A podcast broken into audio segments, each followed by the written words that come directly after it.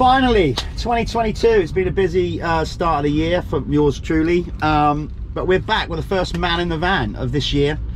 Been flat out. It's been trying to catch up with riders. This one again brought to you by Whole Shot Motorhomes. We're sat in this lovely vehicle that they uh, offer up. So go and check them out. WholeShotMotorhomes.com. My first victim of the year, guest stroke victim, is Ashton Dickinson. Um, we've got a lot to talk about. We're going to try to punch it all into 20 minutes. Ashton, let's start straight at the top. Moving up a class. Tell us about that. So MX1, what was your what was your thinking with that? Um, basically, I think it was just it was my time. I think I could have had another year in a 250, but um, I was I was I was I was always the bigger lad, you know, on the 250. So I figured jump in the deep end now, get my feet wet, um, and just get a big a big learning year in. You know, it's it's always a bit daunting, I suppose, to come into a 450 class, but like I, I was confident. You know, it's the first time I got on the 450. I, I felt I felt that one with it pretty much. So I'm happy. I'm happy to be in the 450 class. I'm looking forward to it. Yeah. Remind me, because sometimes I, particularly, I've got a cold by the way, so get the violins out. Got a sore throat. um, my head is mashed. Yeah.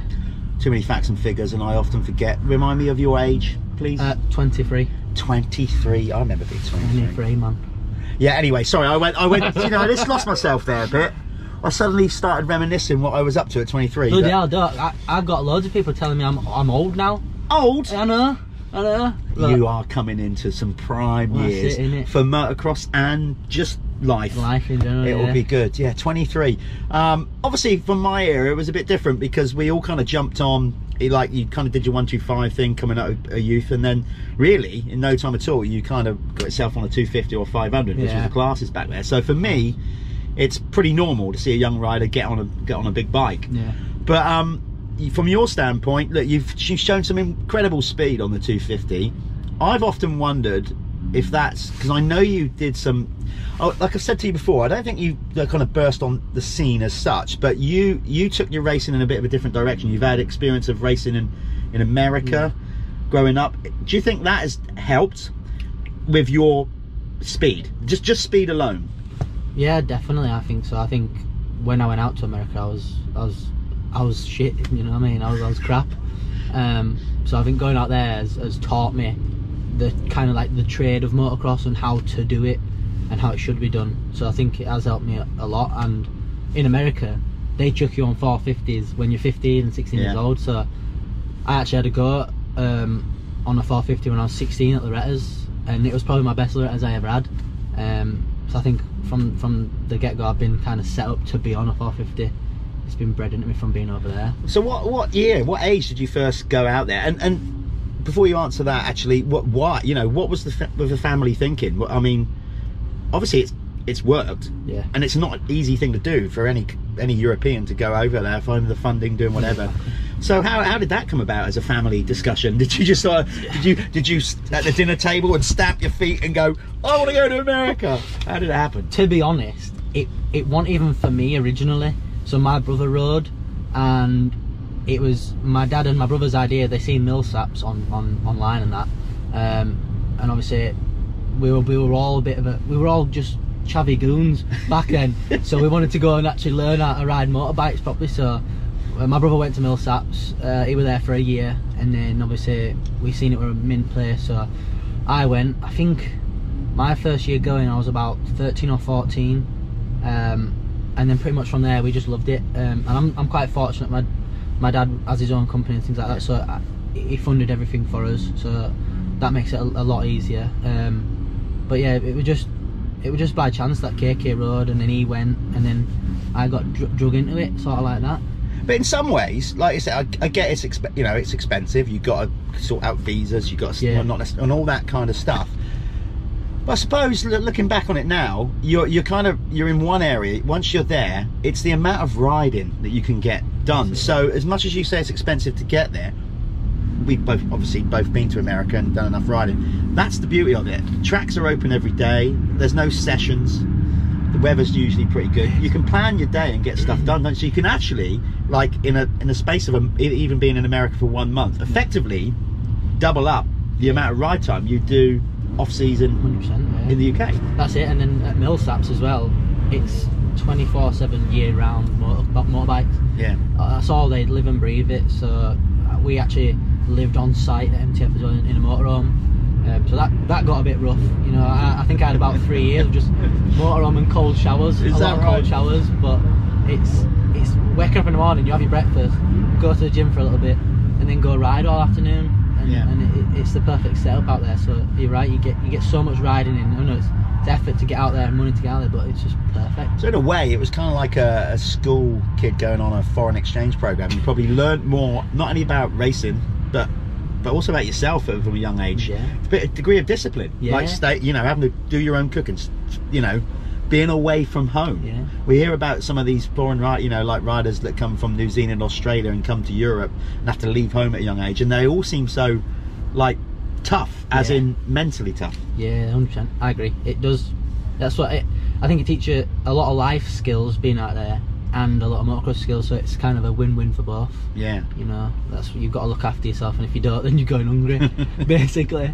Hungry in America, I suppose some do, yeah. yeah, but your portion size will make up you eat one meal a day. And And uh, you get one Caesar salad, it's, it'll feed about seven people.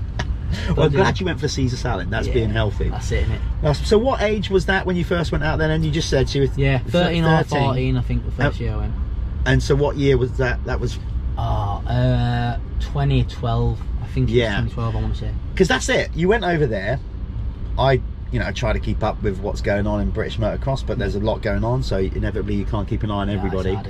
And then, you know, you kind of came back, and then all of a sudden, you know, I, I started noticing your name. You Yeah. know, and it's like, well, you know, where's where's this kid come from?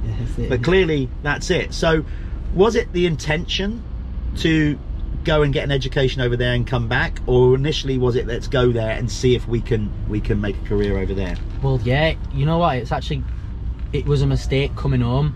Um, we didn't. We wanted to stay in America and ride everything in America, even though I wasn't a fan of Supercross. But I think I would have. I would have transitioned into it. But my visa ran out, so Right. I had a bit of a nightmare with that. And then we ended up having to have a year at home. Um, so we decided let's just go for British, and that I felt I felt ready for it. Um, but obviously, when you come when you come home, nobody knew or what. Yeah. So I'm trying I'm trying to get into a pro race, and they're like, Nah, we don't know who you are. Yeah. So I had to go do a bunch of other races and things like that, like um, the service nationals stuff like that. So Yeah. that that's how it kind of fell in. It, it wasn't planned to come home. I wanted to stay in the US, but it just things happen for reasons, I believe. Yeah. So. And then when you did come home, you definitely started turning heads pr- pretty quickly. So, from this standpoint, you know, like let's go back then talking about your MX2 career. I mean, you now moved up, which we'll talk about in a minute. Was it, you, you know, okay, you've you haven't won a British title or anything like that, but you've had a couple of injuries along the way. But you know, now moving on to MX1, are you kind of happy with with how it went in the grand scheme of things? I know you can't turn back time, all those kind of things, but Um, yeah, I think last year was probably the better chance I would have had to uh, to try and get a title. Um, but yeah, injuries injuries happen, and the, the highs in motocross are high and the lows are low, aren't they? You've got to, you've got to take them all as they as they come. Um, but I I'm pretty happy. I think my 250 career was it could have been better, but I'm not going to complain. Um, I got a lot of experience on it, and, and and yeah, I think I'm I'm pretty happy with it to be honest. You've got, like you said, you've got a tight family, clearly. Um, you know, they're all up there working. I've just dragged you away. So, very similar to myself, actually. My whole family, as a privateer, it was us, you know, doing our thing. Has there ever been an opportunity? You don't have to mention names. Um, you know, any any kind of profile rides that have come along, um, or or or do you kind of prefer doing your thing and keeping it personal? Because there's pros and cons sometimes. You go and ride for an established team and they want to do it their way. Yeah.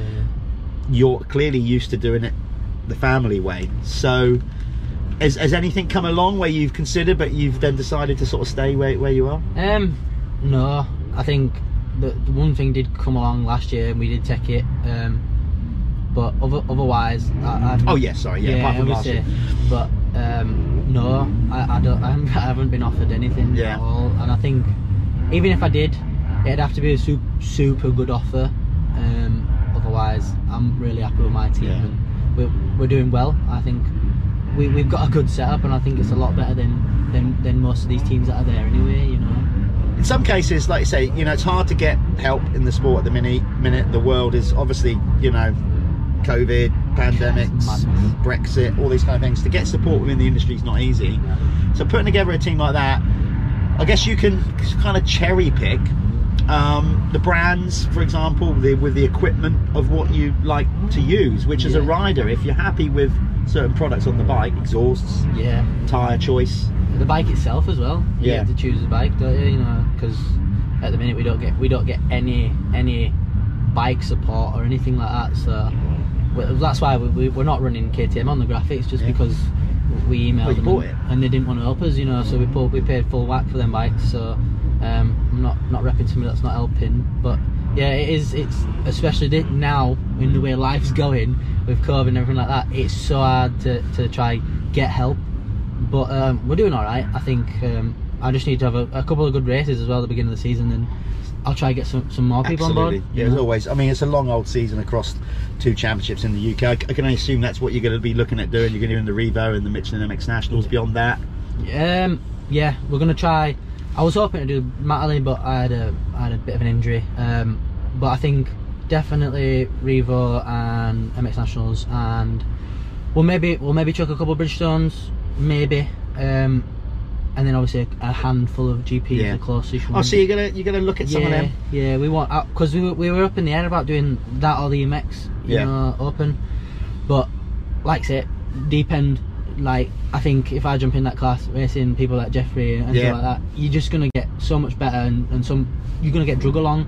Yeah, you, you will, won't you? And on top of that, in some ways, it's it's okay. The, the entry fees more for MXGP. I get all that, but at least then you kind of know you're going to be in the race. You've got hundred percent gate, and You're going to get a gate pick. You're going to get two motos yeah, of length to get you know. Like that's the thing with EMX. Like you, you kind of pay your money, Yeah. you got to qualify. But for where you're at to get dragged along in the speed in the UK, that's it. And I think even if you're even if you're last in the in the GP class, there's the people in last place are, are probably top five in or top ten in, in the British. So no doubt. you know so i think you're gonna get you're gonna get a good battle no matter where you are Yeah. in the field and i think that's gonna be good to keep your momentum up and even push it Uh, do you know what? In the races running, even going out in the time qualification and, and, and those races, you know, you're going to get experience from just being out in them, yeah yeah you know, like riding on. So, what realistically then are your first year expect, expectations in MX1? Have you set a goal? Is that your style? Do you just go, do you, do you look at a pre season and go, right, this is where I kind of see myself fitting? yeah Or do you just go, let's just roll with it, try my best, and not put too much pressure on? How, how does that, how does that mind work? Well Oh, actually, I don't go too yeah, deep on that. yeah. Um, no i think i've got really big expectations of myself I, i've been working the hardest i've worked ever in this off season i didn't have a big off season due to my injury prior with my head um, so for the for the small time i've had i've been absolutely Yeah. grinding my ass off. Um, so I, I have big expectations. That I, I want to be a rookie that comes and wins everything, Mm. and I don't, I don't see why I can't. I've, got- I've got the mentality for it, and I've, I've got the pace for it as well. Um, the fitness is, is climbing up as well. So I, I think my goals this year is is either win the championship or top three it. But I think the top three won't even be good enough for me. I want to win it. Fair play, man. I like that confidence chat. I really do. You know, obviously, without dwelling too much on it, because it's injuries are always tough to talk about. Yeah. But um, so how you know how did you cope with that? How much did that slow you down? You know, obviously, you know you can break a wrist, you can do what we do. We all know the dangers of the sport. Yeah. Head injuries are something altogether different. Um, Yeah. you know, was was that a real struggle? I mean, excuse the pun, but almost getting your head round the fact that you might have felt all right, Yeah. but the It's not, doctors and everybody's telling you, look, you can't. honestly, yeah, it, it it was really. I'd say it was the darkest time I've ever had in my life, um, in general. I've never had a concussion. That was my first concussion, um, but it just put me in such a, a bad place. Just because I'd wake up on a morning and and, and I'd, I'd for one, it's taken my motocross away from me. I couldn't ride, so that that was that was depressing in itself. Um, but it just got to a really a bad point, and I and I, and I think it's because of the injury. You kind of get bad thoughts and, and dark thoughts. But I, I was just in a really bad place at some point. Um, but I'm I'm I'm lucky. I have a good family and stuff, so they they were always trying to cheer me up and, and, and keep me happy and, and things like that. Um, but yeah, it wasn't it wasn't Yeah. easy. So I say to people, if they do get a concussion, just make sure you just keep your family around. It's you. got to be one of the most frustrating things because, Yeah. you know, A, like you said, you can't go and ride.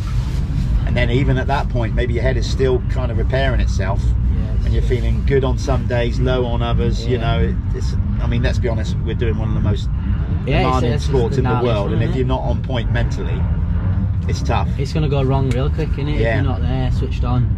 But yeah, no. What did it feel like then? I know you, you know, like literally not the crash or anything like that. How was the first day back when you finally got the green light from doctor or wherever it was that said, okay, you're, you're good to go? Did you feel yeah. mix of feeling great but incredibly rusty? I mean, how Oh, did it? Yeah, yeah. It, I was super pumped, and I think that's where I'm, that's where I kind of took a turn and went in in a really good direction. Um, but yeah, first day back, it was unbelievable. Um, I think it was just a feeling of relief that like mm, my life, I have actually got a purpose in life. Yeah. Um, and that's what the main thing was. I felt like I didn't have a purpose before, but I, as soon as I got back, I, it just felt right. And then from that day on, I was smashing it out. Because obviously I've got a new trainer now as well. Okay, yeah, tell us Um, about that. Uh, training with you know Paul Cooper. Yeah, yeah, yeah. so- I know. Paul Cooper? Yeah. yeah, uh, yeah. Me and Paul used to race. He was better than me, obviously, but we used to hang around GPs from '95 to 2000. He's a good yeah, lad? Coops. Coops used to call it, come into the fun bus on. A, you see, I was a privateer, so I could party a bit more. and he used to sneak in occasionally, get, I've- get I've away from Joe. Yeah, stories, you yeah. know. You've got. Yeah, well, ask him about some of them. some He's got some good ones. Um, But no, so I've got I've, I've got him in my well, listen, corner. Coops was one of literally one of the hardest working guys of my so, generation Yeah, in so, British yeah. motocross. You know, and that's what I wanted. That I, I needed a bit of structure in my life.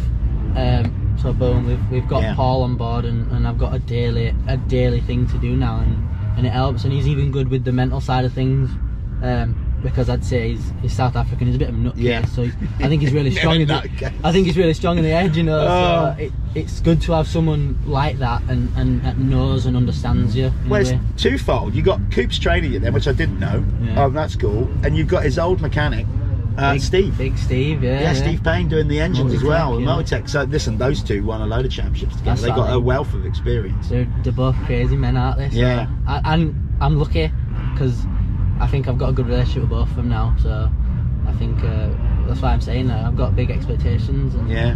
uh, I'm I'm gonna I'm gonna get them. Oh, you got me all fired up now. I got to do the commentary tomorrow. Uh, this is the this is the Saturday before the uh, the Michelin MX Nationals round one at Fat Cat. We're sat in the van here. Uh, we're going out live tomorrow, which you by the time you've seen this, you've hopefully seen it on MXN TV. So you got me all fired up. That's. That's good. Um, yeah, so in that sense, then you just your expectations, you've laid that out on the line. Everything's going good. Um, I can't let you get out of the van without talking about something completely different with motocross. Um, let's talk in the paddock. We're doing this thing for the Jude Morris Found Racing Foundation Yeah. um, for charity. Now, there's a there's a shave off, a shave off face off. I don't know how it's working between um, between Ashton here and Bob Buchanan at Oakley. There's a I think there's a certain amount of money raised, and then you either both got to get shaved, or is it whoever gets the most votes? How does it work? So you- apparently, if you might take the noggin Boom. clean off. Like this bit, I think I'm going I'm going bald. You know, my dad, listen, my dad's is- bald. Me, me, me everybody in my fight it. family's bald, so it's coming for me. So let me give you some sound advice. Um, you're not going to win that battle. No. Listen, you might be able to go out there and win an MX1 title. Exactly. You, unless you start investing in hair transplant and all that stuff, you, you, you're pissing in the wind. yeah, yeah, Um, yeah. Mine came off in '98 actually, and, obviously it's never come back. um, right, so so you so we, we literally may see you like tomorrow then with Yeah. like a chrome dome. Hundred percent, hundred percent. It's coming off tomorrow. Bob's got the clippers and everything. I'm more interested in Bob's goatee come off because I just Yeah. can't imagine That was the that was the deal though, because I said to Bob, I said, well, originally I said to Rob Hollyoak. So this is, I'm calling Rob out now, um, but he's been a bit of a girl about it. So I said to Rob, if I shave my hair, you can shave your hair. He was like, no, no, we're not gonna do that. So then I said to Bob, and I'll do it. I was like, you're bald. So I said, shave your goatee and I'll shave my hair. And he was like, deal. And then um, obviously Mark, Mark's got the charity going on, so This is good. Bob had the idea of, of making it a little fundraiser. Um, Yeah. Yeah, so I see. Fair play. I can't back out now, so You- It won't be shaving your hair off. That won't be a problem. You find you might find it quite liberating. It's then making a choice of whether it stays off or growing it back. Yeah. Because to grow it back, you're gonna have to go through a stage where you're clearly gonna look a little bit of a I look like a, I look like a bit of a lesbian. I? You'll just look on, like you'll be somewhere. You won't be able to do a sweep over. It will, you know. You just trust me. It, I'm gonna have to so once it's off, it might be off permanently. Yeah, I reckon. I reckon I'm gonna keep it on. You did the. I did the moustache, I didn't did I? that as well, But don't I've got, Got the, I've got the beard. I've got like, I've even got a little beard roller now. Yeah. I want to grow Have this you? in. If I can't grow up there, I'm gonna try grow it here. Right, I'm telling you now. For somebody that's bald, Bob will back me up as well. If the hair goes, then you kind of can. You can almost turn your head upside down and concentrate more on your beard. You manicure this then, Yeah, you? You that's look how- after this. That's how it works. That's what so the plan is. I'm looking forward to seeing that. You might go out there and put it on the box tomorrow with a bald head. That's it. In which case, you'll definitely need a podium cap. Or, or we should just shave it off on podium. Let's see. Oh, that'd be good. In it. Yeah, Funny.